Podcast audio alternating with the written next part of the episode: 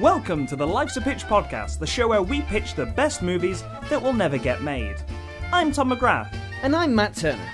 This is the podcast where we ask you, the listener, to give us a title of a movie that doesn't exist. Yet. We then collaborate to create a pitch for that movie, complete with casting, story beats, and sometimes even marketing. Without further ado, this week's main feature is. Babe! Wait. Hang on. Babe! Just Babe. yeah, you heard me. Um, I, I mean, I did Babe. hit. I'm pretty sure I heard you. Um, so, I guess it is a franchise, and as as the Yeah. listeners might well know, if they were if they had uh, accessed our social media, we are going to be pitching this week franchise reboots. That's right. We're rebooting franchises that I mean, whether they need one or not, we're gonna reboot them. Yeah. Um, and uh, I mean, it, it's it's true of many other franchises. Ghostbusters, for instance, did it need a reboot? Did it need another reboot? Did it need a sequel? The the questions are many, um, but to help us Yeah. answer uh, the questions of, of of why reboots and how, um, we've we've brought on Dave Bulmer, our our, uh, our CEO. Our CEO, our, Dave our Bulmer. CEO Dave Bulmer is. Uh, is That's on the right. show, yeah. That's right. I kind of took over as CEO of the show last time I was Yes. on, didn't I? Yeah, So Yeah. I'm, I'm that so glad I listened to that episode like about 10 minutes before we started. to, to bone up on who I am. yeah. Continuity, yeah. How are you, Dave? I'm all right. You're right. How are you? So, the title Babe, obviously referring to Babe the sheep pig and Babe pig in the city. Oh, I love us- that. I love that you called it the sheep pig. I haven't heard anyone call Babe the sheep pig since Babe. That's that's what we're all about on uh, Oh, you're- Pitch this week. Continuity. Wow, you're a what a what a what a dweeb you are to know that. So that title was given to us by Reese Howell on Twitter. He found us on Twitter at Life's a Pitch Show. You can also find us on Facebook, facebook.com forward slash Life's a Pitch podcast. Uh, to give us a like, give us a follow, and give us your titles every week so we can pitch those movies. So before we move on to Babe, uh, we're gonna pitch some more movies. We're gonna we're gonna go through uh, a few, a list of a few uh, titles people have given us. Just pitch those as well as sort of mini honourable mentions. From my waste of talent, we've got John Carpenter's Garfield. All right. So John Carpenter, as we know, just a massively distrustful human being. Do we? I don't know much about he? John Carpenter. He just doesn't trust anyone. He he's not trusting in the sense that he doesn't trust other people. Not that we can't trust him. I don't know about that. I don't think we can. He once famously said that uh, his film They Live is a documentary. Um, the two films I, I have I have seen or at least seen most of, The Thing and They Live. Yeah. Both of them have the common theme of just a man who can't trust anyone and doesn't know who to trust anything and who's Yeah. generally just uh, Oh, mistrusting right, and yeah. just everything's everyth's wrong apart Yeah. from They're about you. scenarios in which you can't trust anyone. Yes. So a- And- add that to Garfield, and we've got a situation. We've got a. We, why? Why? Why can't we? We, we enjoy Mondays? Is Garfield really who he says he is? yeah. What if he Um, likes Mondays? How would we ever know? what if he hates lasagna? What if? No, I think that if if he hates lasagna, then he's in deep. He's really committed to the deception because he eats loads of lasagna. He's- loads. I like lasagna. entrap John. I really like lasagna, and like whenever we go to uh, like an Italian, I will have a lasagna more often than not, right? But I wouldn't want the amount of lasagna that Garfield eats. I think we can trust that he quite likes lasagna. Okay, all right, okay. Well, maybe that's why Gar- Garfield was put on this deep cover assignment. I thought you were going to say put on this earth. to eat, to put Yeah. on this earth. I mean, I think I think you're onto something. I think Garfield was put on this earth to eat lasagna. I think him and his marketing would agree with that, and maybe this podcast now comes under that umbrella. that Garfield, he was. It's like he was put on Earth to eat lasagna, isn't it? Well, I, I quite like that. Why has Garfield been put on Earth to eat lasagna? Is is there a problem with lasagna that he's saving us from? Oh, so he's so the idea is that he will eat the world's resources of lasagna. Yeah. Yeah, I mean, may, per, per, per- perhaps right. Um, it is somehow sinful. Uh, Unbeknownst to us, there is an eleventh commandment that says, "Thou shalt not eat a layer of mince meat, a, layer of mince in, in a sort of tomatoey gravy." you're doing the you're you're doing the new English translation. In the original, it just said lasagna. yeah. it just says lasagna. Slightly more obscure language. So Well, yeah, but that, re- that the relies on the cultural context. the modern English translation go, just Yeah. explains what lasagna is because yeah, for Yes. context, you know. yeah, yeah, yeah, yeah. We don't But have like- the context of lasagna in, in our society No. at the moment. The thing is, in the original, it doesn't even say what to do with lasagna. It just simply says the eleventh commandment, lasagna. And then and then it Right. goes and then it makes a noise like But Moses couldn't write down uh, uh, so he just sort of left it off. yeah. so, it- so thus creating the exact opposite commandment to the one God was trying to communicate. And so and so Garfield has been sent down as, as a kind of prophet um, on this earth. Now we've got we've, there are two ways we can bring this. Okay, we can do the biblical one, of course, or Yeah. The thing that Garfield can be saving us from, of course, is one of John Carpenter's favorite subjects, Oh, which yeah. is aliens. Oh Yeah. yeah, he he does like an alien, doesn't he? It could be that aliens are looking over Earth in a kind of like we know that if lasagna is left to get out of control, then it will destroy the Earth. Hmm. There is something about lasagna that fundamentally multiplies and grows and gets worse if you don't continue to eat it loads. And so Garfield is an undercover alien who is just trying to get via his friendship with one man trying to trying to get to bankrupt this man by just forcing him to provide most of the lasagna on earth. Like, look, John, if you don't buy me lasagna, maybe not today, maybe tomorrow, the whole world will be consumed by lasagna. This is my Yeah. best Garfield impression. That's a very good Garfield voice. It- It's like yeah, Lorenzo Garf- music to my ears. Oh, uh, Garfield does have the mannerisms of a John Carpenter Yeah, protagonist. yeah. It's Just- true. But remember, this is a reboot.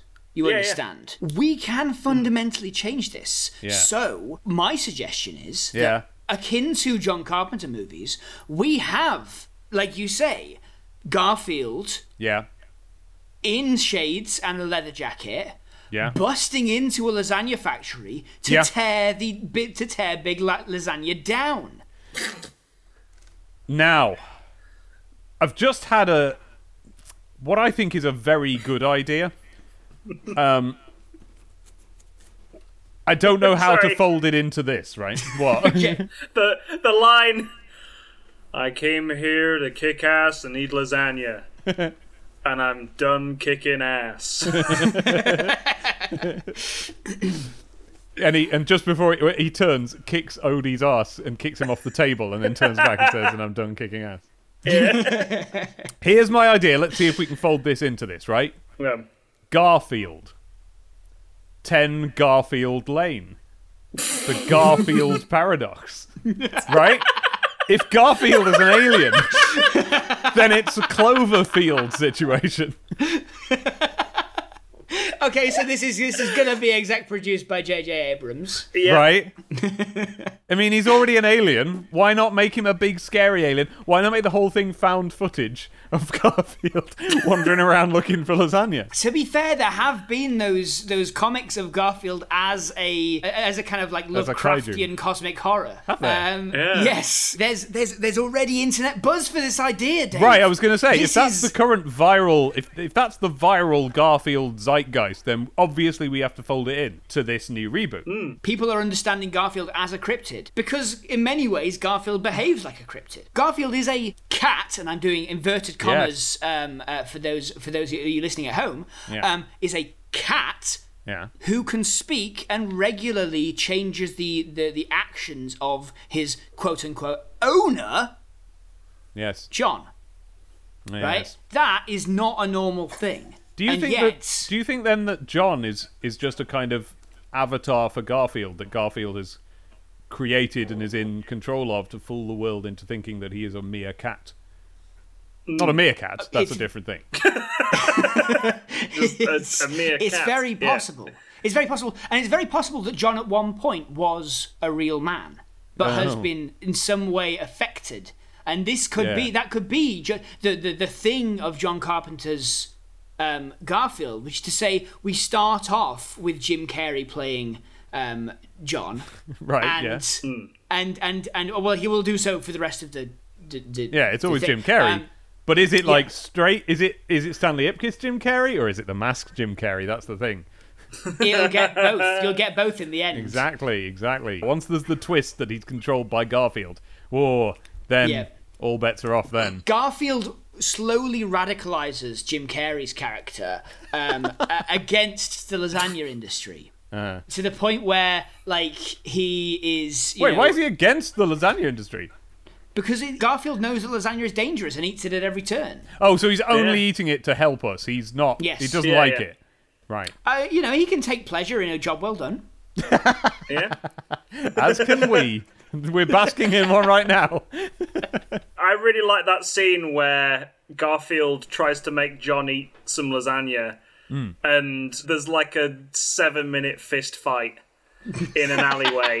Where John John refuses to eat lasagna, and Yeah. Garfield is like, "Eat this lasagna!" And Yeah. then um, and and John's like, "Get away from me, you weird cat that can talk!" Just pile drive each other into a, a load of trash cans, uh, and yeah, seven seven full minutes later, uh, Garfield managed to wrestle John under control.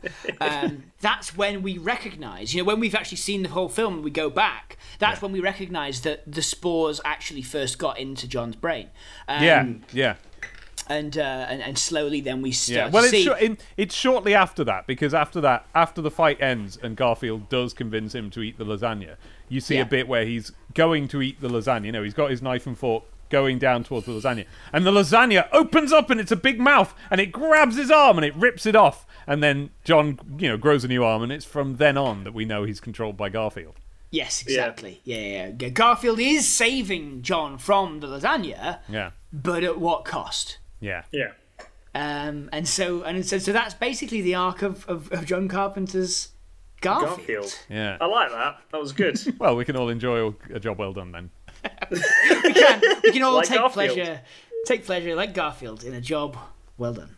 when Garfield says I love lasagna, it means I love eating lasagna because I know I'm doing a good job. Yeah. I community. love.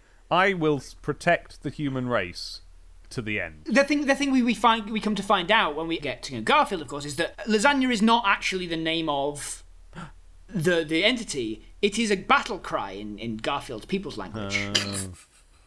Right. Whenever Garfield, who is the person that introduced us to lasagna as a culture, whenever he sees it, he shouts lasagna.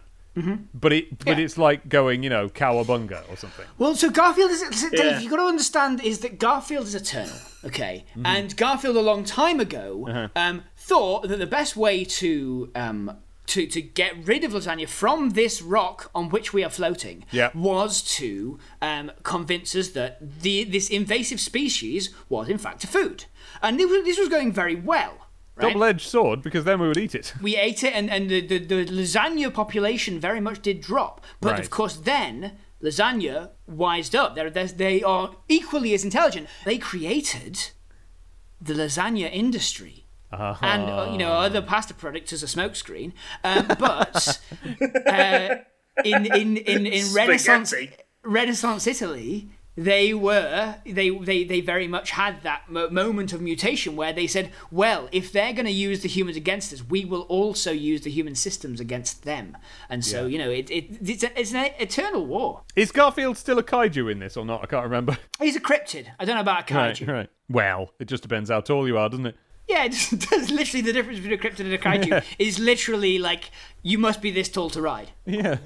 All right, so from Tigernack Glass, we've got Thomas the Tank Engine, The Fat Controller's Revenge. right. Okay. So what's revenge for what? Well, he got cancelled, didn't he? Did he? Did he get cancelled? Why? What's he done? Why did he get cancelled? What's he done? He bricked up a sentient being in a tunnel. Uh, Oh yeah. Remember that? yeah. No one remember that? He did, did, yeah. that, and then he got cancelled for it, quite rightly, I Yeah. would say. Yeah. And then, of course, but he doesn't blame himself, does he? No, that's the thing. He won't They never do. He won't resign. That's They all do. anyone's calling for, and an apology. and an apology, and for him to take that hat off because he, yeah, exactly like you said, resign because of course the hat comes with the station. you have to feel for him there. Like I, I'm all for the fact that he did something bad and he deserves repercussions. But to be fair, I think the the calls for him to take his hat off are a bit much because then he'll because his name is Sir Topham Hatt. Like if he goes around without a top hat, that's just going to be weird. I mean, there are repercussions to uh, your actions, and being Yeah. being uh, knighted yeah. doesn't do, it shouldn't shouldn't have an effect on that, right? No. I mean, it reflects poorly on the Queen. It also reflects uh, poorly on the entire hat, the entire hat family. Yeah, yeah, they've all they've all got a different first barrel. It's a Topham hat, and then some bowlery hat. I, I have to assume so. Yeah. Tell you what, if he keeps on his Twitter campaign, he's going to be changing his name to Fedora so, soon. I know. Yeah. I think we should open this with the police turning up at his office and going, "We want you to give away your hat, Mister Hat, because of because of your crimes." And and the Fat Controller's like, "No, you'll never get me alive." yeah. And, and That's the thing. We don't. The We we don't know what his voice is like because you only ever hear it like as like through Ringo Starr. repo- yeah reported speech through either Ringo Starr or the, the other narrators of Thomas Tank Engine. So his actual voice might indeed be like, "Ah, you'll never take me alive." Thomas, you gotta you gotta take the coal to the other side of Sodor. oh no! Oh no! Who's who's back? It's old Gilbert. All right, we've got the casting sorted out. Sodor! The island of Sodor. and of course, as we all know on, on Sodor, um, the, the Twitter does have police that um, that will come round to your house too. Once you get cancelled in a social context, there are literal police. Just on the island of Yeah. Sodor, Twitter Yeah. owns a police force. Yeah. Oh, Sodor, right? We don't know where it is. It's not on any real map of the Earth. That's true, right? Yeah. That's because it's not a fictional island. It's where you go when you're cancelled. So he was actually he was cancelled ages ago, and he's gone there and taken up this. He's opened a train line there yeah. Uh, because he wanted I don't know, like he still wanted a position of power. He wasn't knighted for his services to trains or anything. He was just a I don't know, he was just some sort of posh person. And then now he wants to be in charge of something, so he's opened the train line. Oh, I know what he did. Yeah. I know what he did. He was knighted for his services to like, you know, bringing stuff to life. And now he's on this island and he's bringing these trains to life. He's awakening, awakening in, uh, inanimate objects to uh, Yeah. to life, and then just treating them absolutely horribly because Yeah. he's doing what he used to do. The, Same the, stuff. the same stuff that he used to do back in, in Britain, Yeah. but got cancelled for. The thing being, of course, that the, the, he's not called the Fat Controller as an official title. That's a disparaging name the train's give. yeah. Yeah, yeah, yeah. So where do because he's a, a same as- controlling, same as- a terribly controlling man. Same as Dr. Eggman. Yes, hmm. yes, indeed. Thomas as the tank engine has to come into this story somewhere. We've got the Obviously, yeah. backstory. What's happening? What does what does Thomas do? What I'm I'm, I'm thinking is that that Thomas, the our, our our protagonist, went with was taken into this Yeah. uh, toxic environment by Sir Topham Hatt. Hmm. Because he's a, a he's an authority because he's been knighted and all that kind of Yeah. thing, uh, and of course it's his creator. It's kind of like his dad. Yeah. So all the trains get cancelled along with Sir Topham And Hatt. that's the it's annoying when a train gets cancelled. And the thing is, that was just taking a big swing of tea then. And the thing is, because he's keeping them on this island, they don't really know what's going on in the outside world, so he can manipulate them.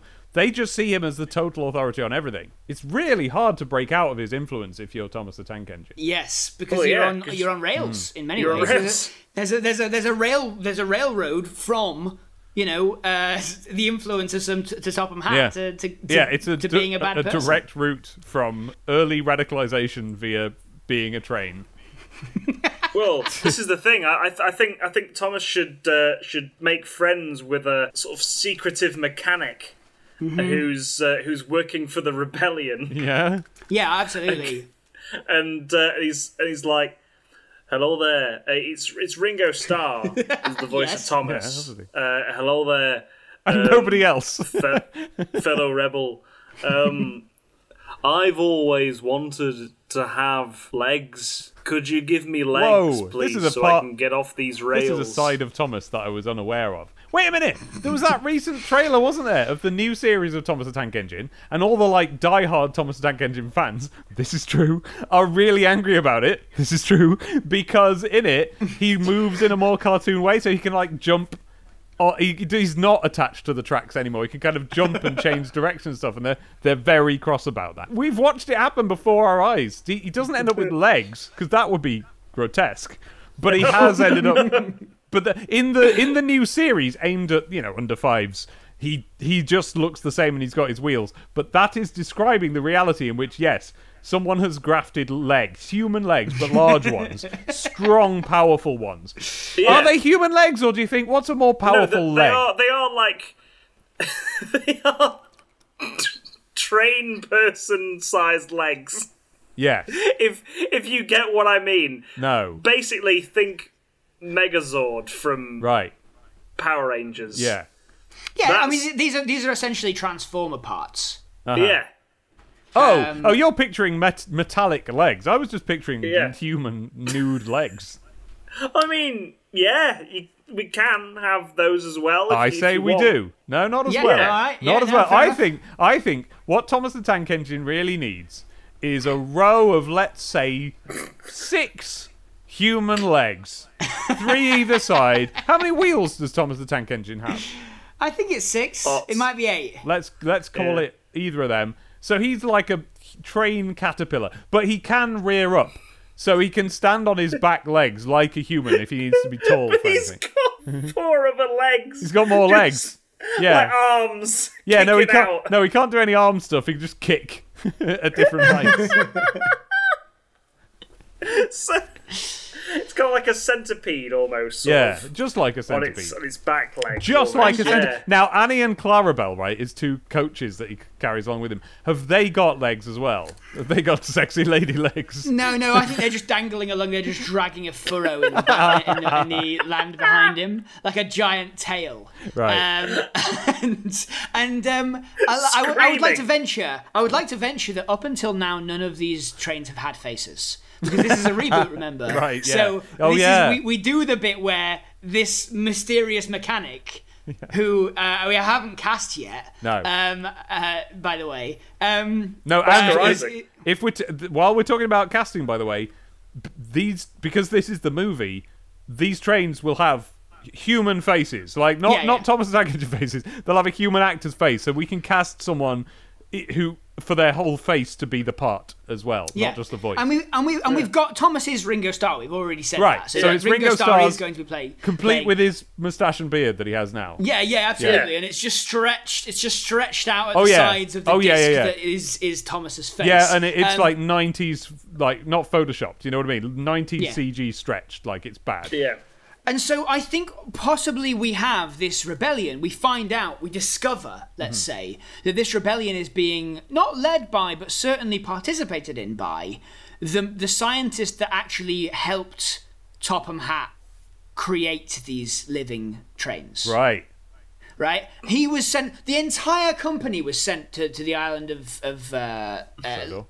Sodor, um, and you know, the the whole lot of it was right. Uh-huh. But of course, the scientist was like, you know what, I I feel my responsibility. I understand my responsibility for what we did, and what we did was wrong.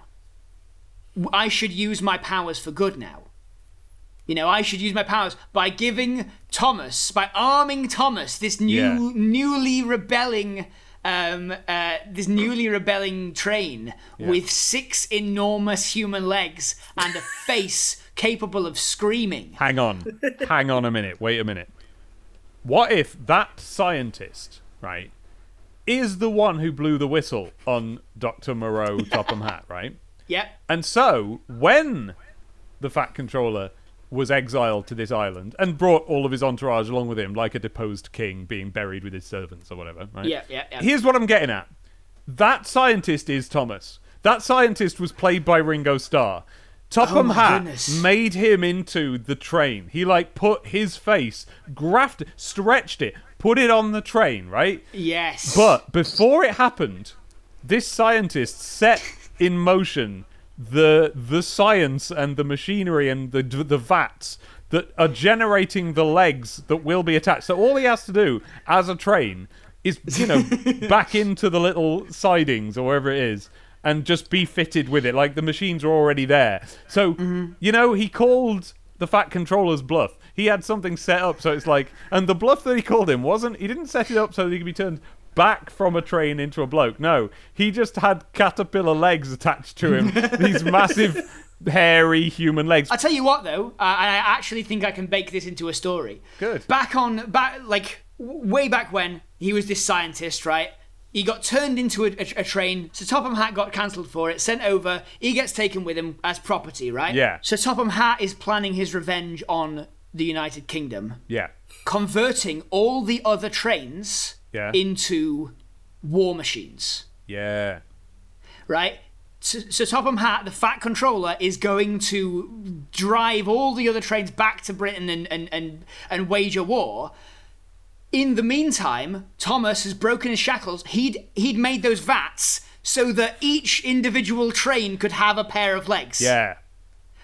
So that like that's why there were so many legs is because he he was growing those vats so that they could. But all the other trains have been taken over. They have been sort of like turned into bad versions of themselves Oh. into these war versions. That's what diesel is. yeah it turns you bad. Yeah. So Thomas has to make use of everything that he had made before and implant all of the legs onto himself. what he ends up with everyone's legs. Yeah. And I think I think he fights. I, I think uh, the Fat Controller gets in gets in the the thing that was making the big legs and, and grows himself big. He's just like, well, if Oh. I if I can't attack the United Kingdom with my giant war steam engines, Yeah. then I'll do it myself. And he, he Yeah. jumps in the thing, gets real big, and, Wait. and starts Wait, wait, wait, marching wait, wait, around. wait, wait.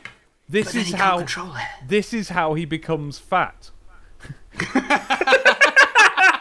Because it's his origin story, and also Because he was already called the controller because his just- plan involved controlling the because he was controlling everyone's brains and he wanted to control yeah meanwhile thomas what he's found the problem that he has is that like after a certain amount of legs you can't really move because none of the No. legs have any room to move at all like they're all just knocking against each other you're just like a, a solid block of leg that he's got That's where you're wrong, you see, Dave. Oh, yeah. Because what he what Thomas has managed to do is attach the legs onto the outside of the wheels, knees down. So Arms so up, as, he, rah, as, rah, rah. as as the um, as the wheels rotate, the legs are going down onto the ground. They're spinning like wheels because he's locomoting with his with his feet, kind of like slowly going around and round. like a windmill. yeah, exactly. and that's the He's opening. wi- the opening to the whole thing is it's that shot of the windmill from the start of Thomas the Tank Engine with just human legs. And, and some when it goes fast enough, eventually it turns into the kind of Sonic style spin out, Yeah. uh, where, where it just turns into a circle. I still don't quite understand what you meant by knees down. What am I supposed to be picturing here? The hip is pointing outwards from the from the wheel, from the kind of from the spokes of the wheel, and then it's the knees are bent downwards, right? So the foot is on uh, toward the ground. So each one is like hopping. The tr- the train is hopping with multiple legs. Yeah. Is that what you're Yeah, telling? yeah, yeah, yeah, yeah. yeah. So there's a- exactly. So there's a hip, a hop, a hip.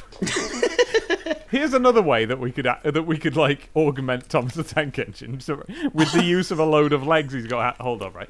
What if he adds loads of carriages to the back of him? Yeah, yeah. does attach legs to all of those carriages. Uh, so Yeah. it, so it is like a massive centipede, right?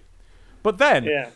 he curls up the top one round like a scorpion's tail, Yeah. attaches it to the front of him, and now he's this giant wheel. A wheel like- of legs. And the legs are coming off it, going dabba da dabba, da, and he's just woo, this giant wheel rolling along the landscape. Yep. But in but in the final battle, of course, as as he's rolling towards the Vat Controller, who's now this bloated, arms everywhere, Yeah. sort of a cannon growing out of his Oh, chest, oh! sort of thing. Before this happened, he was called the VAT controller because he The Va- controls he was the the VAT. yeah. And as he's doing that, this wheel kind of rolls past, and he's like, "What are you, you crazy being?" And a sheen, a skin of like a, a skin stretches across the front of the entire wheel of trains, and out of it,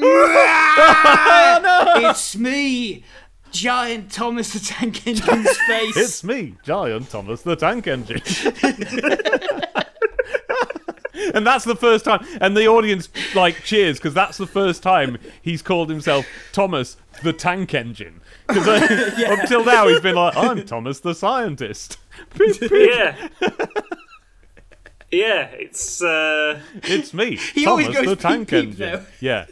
Well, it means turn the page. this is the first time this ungodly creature has formed a face out of the space between every carriage. Yeah, its and the audience legged have wheel. Up till then, That's okay, when they go, yeah. he's been the wheel for quite a long time, and it's a process. The like the skin has to take a while to get over there. So we've seen it like extrude from the carriages. We've seen it start to creep over. For a while, this network of like blood vessels and stuff has, has like grown out to meet in the middle like spokes. and and the of course the um the the government of the UK is about to fire missiles Yeah. at this strange being, this strange wheel. But as the as it the last minute it grows across to become Thomas the Tank Engine, and then Millie Bobby Brown, who's involved somehow, Somewhere, yeah. says that's Thomas the Tank Engine. He's good. He's Yeah. fighting against the VAT controller, the VAT controller. Yeah. Um, and uh, yeah, the, it's all fine at that point. and then it's fine. So all all that was required was for Thomas's massive face to appear in a huge wheel, and then it's all fine. with with one exception, which is Thomas himself, who's now doomed to like he can't rest. He has to roll and scamper, otherwise his face will tear apart. He's got to roll around as this giant wheel forever. We don't address it until the sequel. That's the film in which the face has to kind of rip in half for him to get back to normal. Um, uh, and that's got a significantly higher age rating. Yeah. Yeah, yeah. 40 minutes of it is just the face tearing in half while Ringo Starr screams. Yeah. Yeah. Ah. Ah. Oh. this really hurts. Hey, I just laughed the intro to the Mario Land tune. Did you hear that? listen, listen back on the recording, Matt. I just l- accidentally laughed the intro to Mario Land.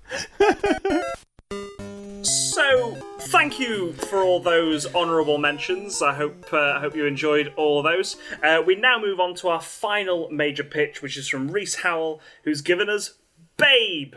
It's just Babe, not Babe the Sheep Right. Pig or Babe No. Pig in the City. This is going back to back to its roots. Back to the roots. Starting Babe again. point oh.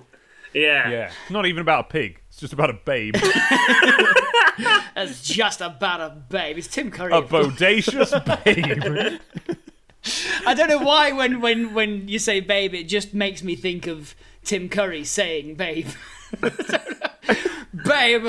Um, this, Does Tim Curry say babe? no, at no point does Tim No. Curry say babe. I just think it's just something he should say. Like- Babe.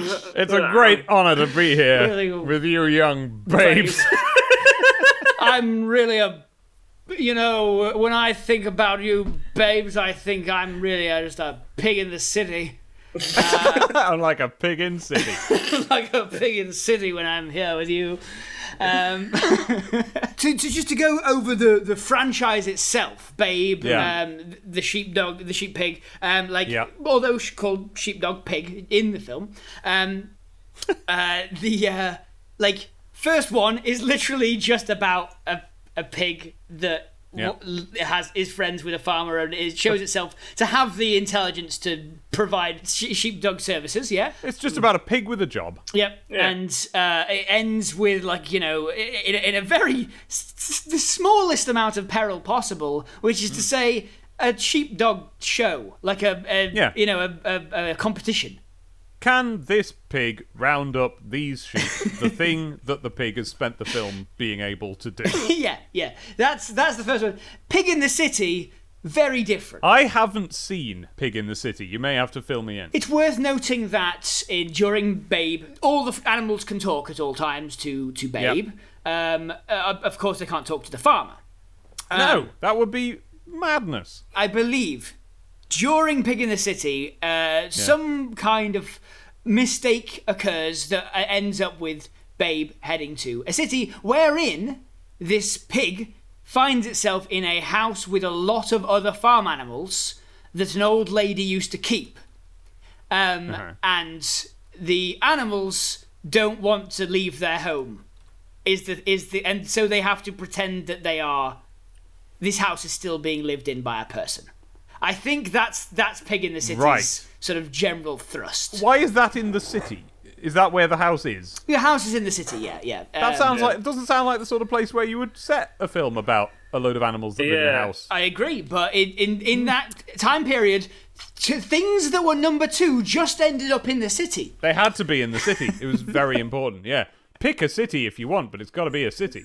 So essentially, the conceit of Babe, just the, the, the franchise Babe, is that animals are just slightly more intelligent than they are and talk to each other like humans do. That's it. Yeah. That's Yeah, all yeah, we actually need. If, but there is a theme of animals doing jobs or passing themselves off as other as, as more kind of like you know humanistic, uh, hu- humanistic, humanesque uh, creatures than they are. Anthropomorphic. Yeah, very much Yeah. so. So Kind how of like we? Toy Story, innit? A little bit, In yeah. a way. I mean, how do we reboot that? How do we reboot Babe? We make Babe a superhero, and All and have it and have it joined to other animal superheroes. We make it the Babe cinematic universe. Well, you don't have to have superheroes Right. to make a cinematic universe. No, you don't. What if we just observe all of the different pigs? Because you've got your Charlotte's Web pig, right? Yeah. And you've got Babe. That's the start of an idea, isn't it? Yeah. They've got different powers already. One of them can control sheep. One of them is controlled by a spider. But yeah, I mean, but that's the thing, right? Like, it doesn't have to just be pigs because if we take the consideration that Babe is a movie about a pig that does a job, then you can Yeah. just have other animals that do other jobs. yeah. What's that one about that pigeon that can predict the horse races? it's the octopus that does the World Cup. That, Yeah, that's a yeah. whole Yeah. thing, yeah. yeah. It's the octopus Yeah. that does the World Cup. He predicts the World Cup. So we've got an octopus that is like a bookie's like assistant. yeah. There's there's a little lobster that is uh, Fred Flintstone's shaver. There's a pelican. There's a cement mixer. It's great. Yeah.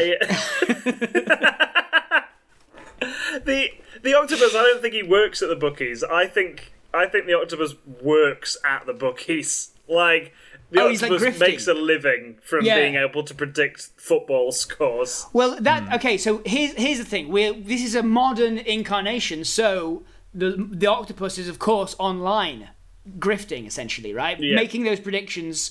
He's been left alone with a, with a computer, and sort of they can be committing identity just- fraud anytime they Yeah, like. just log into the Ladbrokes app. I mean, Is that yeah, one? I mean, is Ladbrokes how- one? What's that? I, I'm I'm glad that the internet is a thing for this octopus because I reckon if an octopus walked into a bookies, it would just be escorted out. Well, you know, Like, you have to- Escort it out. They'll just be like, "Sorry, sir, you're not Yeah. welcome." you're gonna have to leave. like just just squirts ink and runs. Um, the um, yeah, I mean, I, I think we, we flash back to that, right? We we flash back to a a when we meet the octopus, obviously, who's going to be the hacker of this situation. Um, whatever it is we're doing with it, we flash back to the old days where where Ollie the octopus wa- used to walk into a into a Ladbrokes and fail to get served. the octopus is in like a tank in this person's house, and every now and then the guy who's who lives there comes to the keyboard and it's just covered in water. like, this is the third keyboard I've had to buy this week. Yet my bank account balance is really good. we have to, in order to reboot this whole thing, we have to face the fact that it is hard for an animal to both spend and make money. And that is generally why we do jobs. Or, right, it used to be, but then the pandemic hit. Like all the shops updated for contactless stuff. So now all an octopus needs to do really is, you know, pickpocket. He can just reach into a pocket, get a credit card out, debit card, and just boop a machine as it goes past. If only for the fact that it wasn't an octopus moving around a crowded area. Here are the ways in which an octopus could definitely do this. Yeah. Number one, they're incredibly flexible and very light. I don't think if you had an octopus attached to your trouser leg, you'd notice straight away, right? Probably Yeah. some, depends on the size of the octopus, right? That's what's one thing. So this guy can be like, you know what I mean? He can be like, do like imagine the way Spider-Man moves between buildings, but moving between people. Like he Yeah. can be wriggling in and out of every. Number two, an octopus is so like it doesn't. I don't think it has a bones in it anywhere. It's all just Yeah. muscle, so it can squash into any crack and crevice. It Yeah. can get into any secret area. Number three, it's one of those octopuses, and here I pause to admit that I don't know if any octopuses can do this, but I think I have seen it. That can change color to match their surroundings. Yeah. Mm-hmm. So it's one of those ones like when you see the footage of just like this appears to just be a, a, a- rock on the floor of the sea. Blah, blah, blah, no, there's an octopus on it. He's doing that. So this invisible thing is like silently web slinging through crowds. Well, I- the perfect thief. That's that's how we introduce Ollie the octopus. Basically, Babe helps animals integrate into the human world and find their way without human masters. so, Oh, cool. So, like for instance, Babe gets out to the aquarium. I don't have a thrust of this. I just have like this scene. Babe gets to the aquarium and uh, is like, "Okay, I'm here to meet Ollie the octopus." Looks at the aquarium tank and it's completely empty. Of course, Babe wearing a moustache and a hat so Yeah. that, it, so that he looks like a uh, a, a man, person. Yeah. On top of a stalk that is like is waddling around like flippers Yeah. on the floor. Yeah. We, we we can all fill in those blanks, but um, Yeah. the uh, No, wait, he doesn't need to do that. He doesn't need to do that. We've established that this is like, you know, pandemic times. So Oh, yeah. he's got a, he's got a mask on. Nobody can tell yeah, he's a pig. yeah, he's Yeah. got a mask on. That's true. Um, so uh, just walking around on four little trotters. yeah, like um, regular people. like we all do during Yeah, the but he's got a mask on. um, the tank is empty, and um, Babe's like, "What the hell? I'm, I'm, I'm here to meet Ollie the octopus." And then whoever his, his little friend is says, "Oh, you just wait." And then um, someone is so, a human is peering through the tank. Right? They've got their they've got their um, eyes up against the, the tank. They're looking through, trying to find the octopus. They're like, "It says it's the octopus tank. What's going on?" And then like they're wearing like a hoodie and then the hood just sloughs off the back of this hoodie and it just lands on the ground with a wallet in it uh, and it like as, as ollie the octopus just sort of like uh, decamouflages and has been clinging onto the back of this person as they leave uh, dis- disappointed with the fact that there's no octopus in the room um, Oh, Matt, you've really tickled me with the phrase "whoever his little friend is" says this. like, I just I want to read a screenplay that has that in it, and then whoever his little friend is. I mean, we, we, there's got to be a little friend. If little friend is necessitated by the, the Yeah. setting of that scene, um, it's like when Dave, you know, in Star Trek uh, scripts, Yeah. they just write tech in big block Techno babble, capitals. yeah, yeah, exactly, yeah. in big block capitals. It's like well, we'll figure that out friend, later. Yeah, his little friend. Okay, look, let's just consolidate two pigs. Babe and the Charlotte's Web pig are the same pig. His little Okay. friend is Charlotte the spider. Yeah. Yes, of course. Yeah, that's a good idea. And and Charlotte knows because spiders can more easily live in a human dominated environment, um, Charlotte has been sort of knows all these contacts. She's got a web of contacts throughout the uh, throughout the, the, the city and throughout the human society. So she knows, but she knows that like Babe has is is kind of on this crusade to be like us animals who can all talk to each other. We can form a role in our society. You know, we can create something uh, outside of, of, of, of humanity that we can uh, that, that that's good. Babe, in many ways, is a kind of Captain America of this situation, right? a, a very much believes in the best for everyone and doesn't want revenge on the humans for uh, for their mistreatment of animals or or Yeah. anything. Just wants to you know perform a role and create their own little sa- uh, animal society. But of course, Yeah, just many wants to herd up some sheep. yeah, but of course, many many of the uh, yeah absolutely that, that herding mentality um, but uh, of course in the babe movies it is assumed that all animals like every animal we see can talk in babe Yeah. To to other animals. I yeah think. yeah, Or is, it, is that what it is, or is it that Babe grew up on a farm so he can talk to sheep, and that's unusual? Well, no, I suppose most pigs grow up on farms, really. Don't they? yeah yeah i think i think it's that the that babe can talk to sheep and talk to dogs And dogs. Yeah. Yeah. Yeah. But again, that's another farm animal. Is it univer- Could an octopus talk to a farm animal? Yeah. question we, Yeah, that we're why going to not? answer in this film. Why not? Why, why the hell not? That's yeah. There's no point putting language barriers in there. Um, Yeah. apart from apart from Ollie the octopus is French, but we, we're not going to talk about that. Um, Yeah. Hello. Or at least, or at least he is as soon as he puts on his little fake twirly moustache. And beret. and they, and they go for a wander, a tottering wander around the streets in a, in a, in a trench coat. Um, Yeah. It's like that bit in the Matrix where he's telling them about the Matrix and they're walking through the city. Yeah. It's just them wobbling, like wobbling through a crowded street. pretending to be humans. Um, Yeah. And yeah, so I, I think after the old farmer died, so this is a, this is a reboot like that assumes that everyone has seen Babe. Yeah. I guess. Um, That'll do, pig. That'll do, babe. Oh yeah, that's a good point. We want Tim Curry in it. Oh, I can't have him be dead. Maybe he's the no, no, he's the new farmer. Oh, he's the, new, new farmer. farmer. Yeah, the old farmer died because I don't know. I don't know. He Babe- was Babe old. Pushed him off a cliff. He was yeah, there an you old go. farmer. Yeah.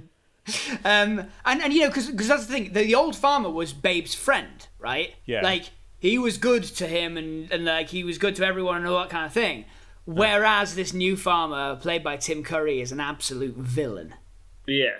You know, He he kills the pigs. Makes them. What kind of farmer would do a thing like that? I, I don't know. I, Tim Curry, this this new farmer, and, and Babe's like, we gotta go save these pigs. Let them know that one, they're good for something other than uh, other than being meat. yeah. Uh, like I can herd sheep. Maybe maybe one of them could probably do accounting or something like that. You know, dream big, dream big. that, work, that works in real life because some humans, not me, but some humans are able to do accounting, whereas I can walk around in a big circle around some sheep if I wanted. exactly. Uh, one of them could be a lawyer. Yeah. You know, it's it's the world's their oyster. That oyster, incidentally, could also be a lawyer. Be a lawyer, yeah. yeah, it's a oyster. a oyster. I think that's the end credits um, for the for the film that's coming up. The loister. The end credits, like the at the at the end of the film, the last line is, "And the world's our oyster, and that oyster could be a lawyer." And then just the word "loister" comes up on the screen.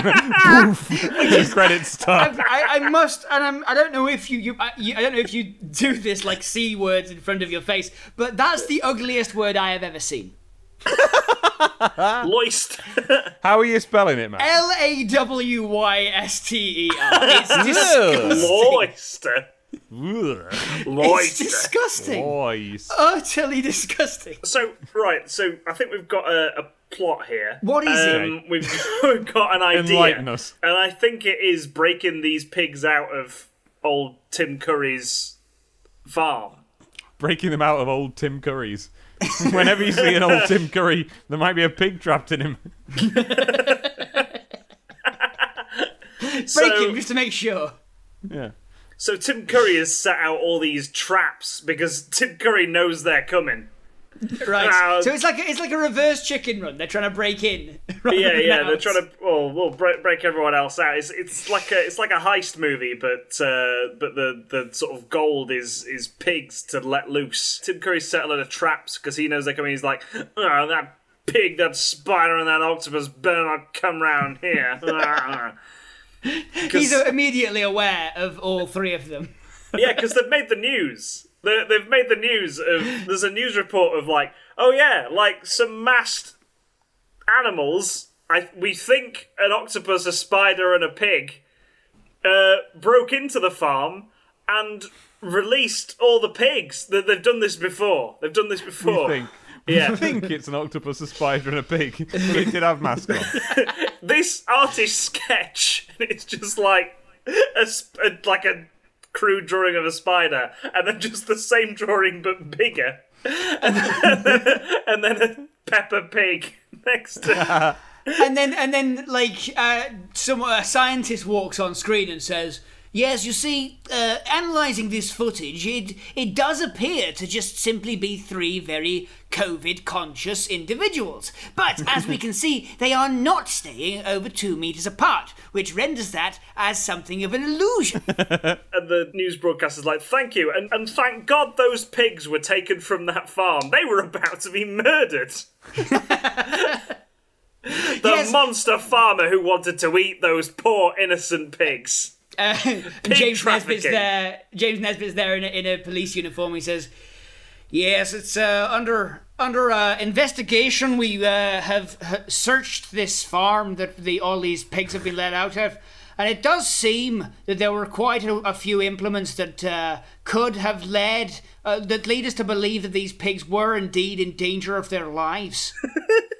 and um, and where are those pigs now We, uh, at the moment, are, are are on the trail of the uh, the escaped pigs, of course, to just uh, to to offer them uh, the the the best care that we can afford them. Perhaps find them a new farm to live in, wherein that hopefully the, a more respectful farmer won't kill them. uh, and they'll be given training uh, to go on to to hopefully get prosperous careers. So, so part of the conceit of this world is that nobody knows that farmers are, are, are making meat by killing pigs. it's like no, it's a world in which no one knows how literally how the sausage gets made. yeah, exactly. so uh, so they're breaking into Tim Curry's. Uh, Tim Curry's watching this news broadcast. Like, oh, they better not come round here. That pig, that octopus, and that spider. I've got my big bulldozer, which I drive around my farm. We- seems, seems needlessly destructive. Just go, we, we. That's the sound of him going around on his bulldozer. Wee. yes. Other than the bulldozer, what? Because I've I've come up with a trap uh, for, for Oh, Babe bull- and the bulldozer pals. was a trap. I see. Yeah, yeah. It's not just his mode of transportation and mean- That's how he needlessly goes round. Destructive and Crushing slow. all of his crops, yeah. It is, but it is. Uh, We he, he does. roly poly. He's got this giant. There's no grass or anything uh, at his farm. He's all like he's all industry, and this bulldozer's got like like snorting, snor- snorting nostrils on the Yeah. front of it. It's it Kinda is, like a it- but it's shaped like a giant pig, yeah, Yeah. yeah. Like a warthog or something. You know, it's What kind other got those traps tusks. has he laid for for Babe and pals?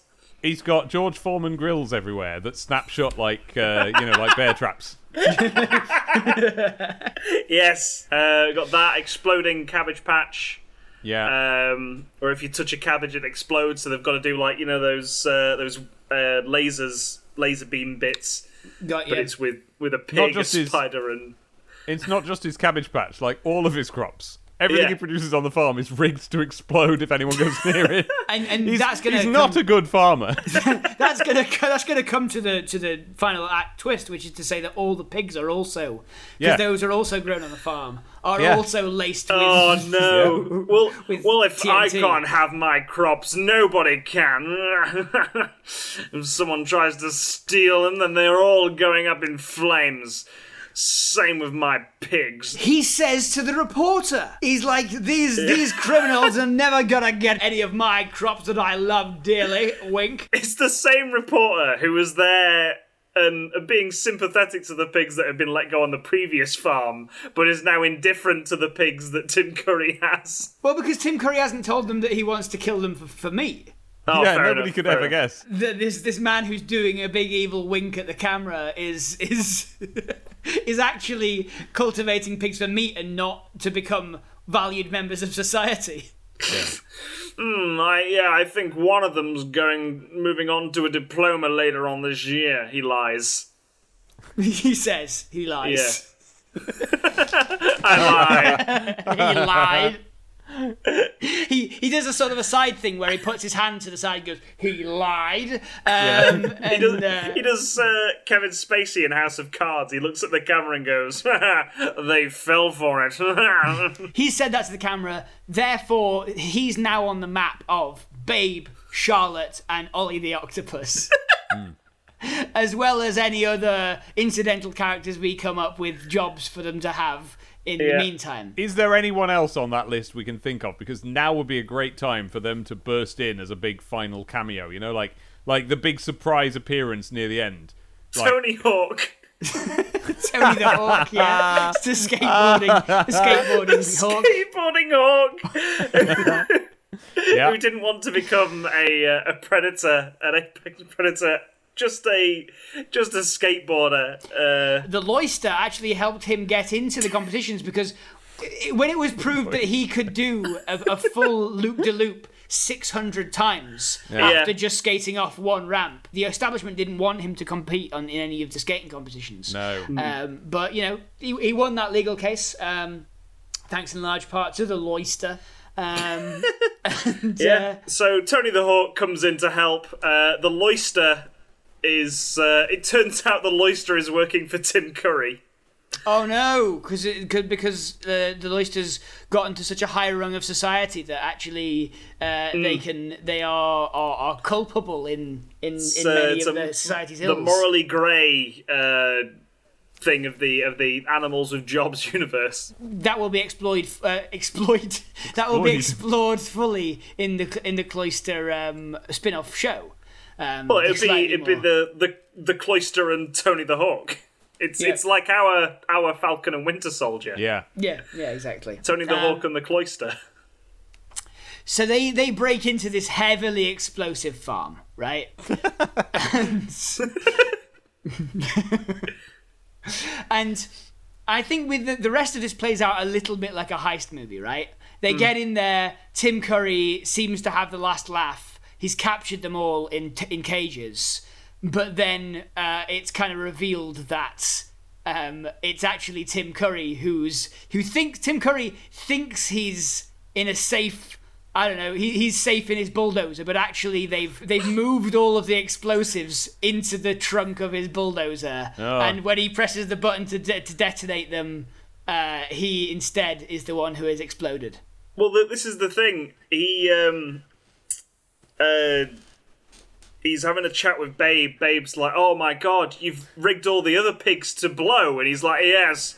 You didn't think I have would have a fail safe, did you? I And- thought I thought that in the Babe Cinematic Universe, humans couldn't talk to animals. Well, this is this is another twist at the end of the this, movie. This is this. Tim Curry grew up on a farm.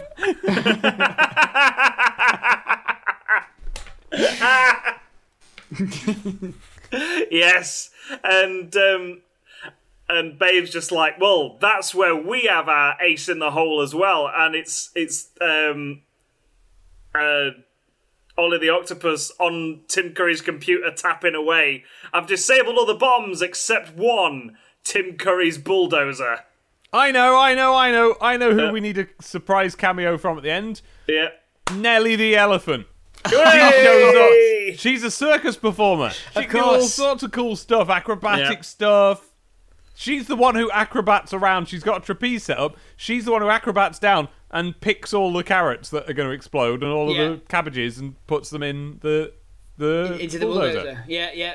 Be carefully balancing them as they as eh, on on, on her trunk. As, uh, oh, she packs them all inside her trunk In so her they can't trunk, get oxygen. Yeah. Ironically, Nelly the Elephant's the contortionist. Every heist team needs a contortionist, as we all know. yeah. And she can get stuff in her trunk. Tim Curry is like, "You're bluffing," and then presses the ignition on his uh, on his bulldozer. The bulldozer explodes, and uh, they now just that's their base of operations. I think um, you know one thing this is definitely missing is is a sidekick for Tim Curry, who is a dog, a sheepdog. Um, a That's right. We collie. haven't cast the part of whoever Tim Curry's friend is. Yeah, uh, little Whoever friend. Tim Curry's um, little friend is. Yeah. yeah, um, which is of course a sheepdog that um, wants to be sausages.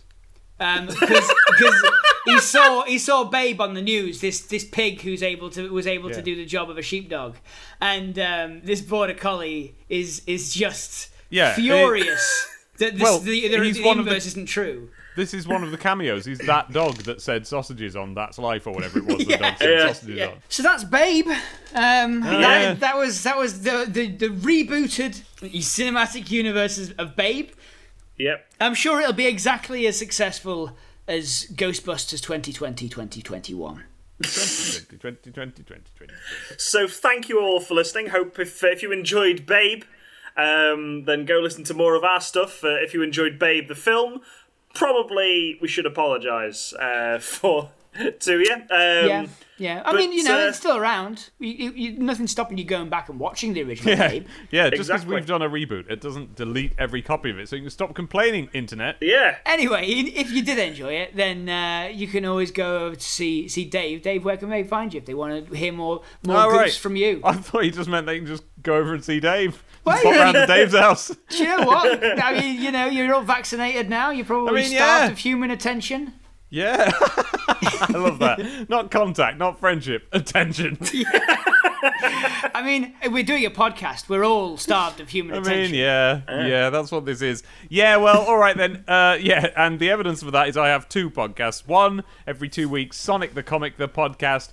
That's where we read through the old British Sonic comics, where they used to cover other Sega games as well. It's quite interesting. You'll feel like you're living in the past, even though, as I am readily informed by my listeners who didn't read STC at the time, um, you know, even if you didn't read the comic, you'll still end up feeling like you're back in the 90s and everything's basically fine. And if That's you want to feel yeah, if you want to feel basically fine, then go and look for that. Sonic the Comic, the podcast. I make that with Chris McFeely off of Transformers the Basics on YouTube. Uh, I have another one called Serious Business that I make with Jahan Ranasingh from Serious Business, the podcast. Serious Business is a podcast I make with Jahan Ranasingh off of Serious Business, the podcast, in which we talk about Disney and the weird things they do and their odd reboots that nobody likes. There we go. I'm Demon Tomato Dave on Twitter. I've said it before, and I'll say it again. Serious Business continues to be the hardest podcast to describe. that is still really good. Yeah. But yes, if you uh, if you if you enjoyed that, go to all of those places. Um, I know I certainly did, and can't recommend them enough. Um, if you want to help us, then just tell your friends. I mean, that's the best thing you can do. You're you you listener are the marketing arm of this podcast. I've said it before. I'll say it again. We have no marketing budget. We are just two people who like doing this and making this this kind of podcast. But we can we can post about it and stuff. But it seems less genuine when we, when it comes from us. If a recommendation comes from us, it's like it's my podcast. We've got a vested interest. You telling someone, it's just like I like this thing. It's a good recommendation. It comes out kind of nice and clean. Um, so do that. But if you want to help us continue the podcast in it itself, if you want to make it better, if you want to help us um, to continue surviving, then uh, you can always go over to Patreon and give us a little bit of money each month um, to kind of fund it. And uh, a load of people do that uh, over on patreon.com forward slash Life's a Pitch podcast. You can give as little as a dollar a month to help us out, and it gets you a, a vote on the genre that we do each week. You also get your name read out at the end of every episode. So here is the best part of the podcast, as everyone knows, the one that everyone waits for, um, the uh, the one where we read out a bunch of people's real, actual names, no laughing. That is Brandon Spanky Mills, Ross Originals, and his 400 baby dragons waiting to be plot relevant. Mr. Bisk, we're getting reports of a crack team trying to stop you in the past. Jeremy L. Kayam, Stephen D. Thomas, Fingers to Hand, Pime Trimister, the Timulator is detecting a second time warp, and it's not us. James Delaney, Brames D. Tom Kayam. We can't stop the Wusk heap born alone. We need a hero. We need Brent Black. Really? Him? But will he answer our call? 400 approacheth. All will rise. All will pall. Frankly, this name thing is getting silly. We need more normal names like Joseph Hegarty.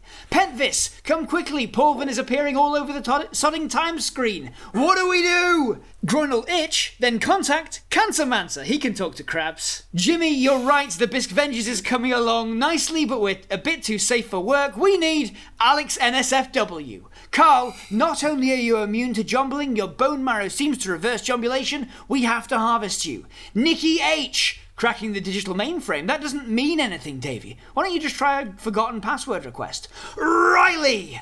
Matt, here's a pitch. it's a podcast in which we pitch movie ideas at each either.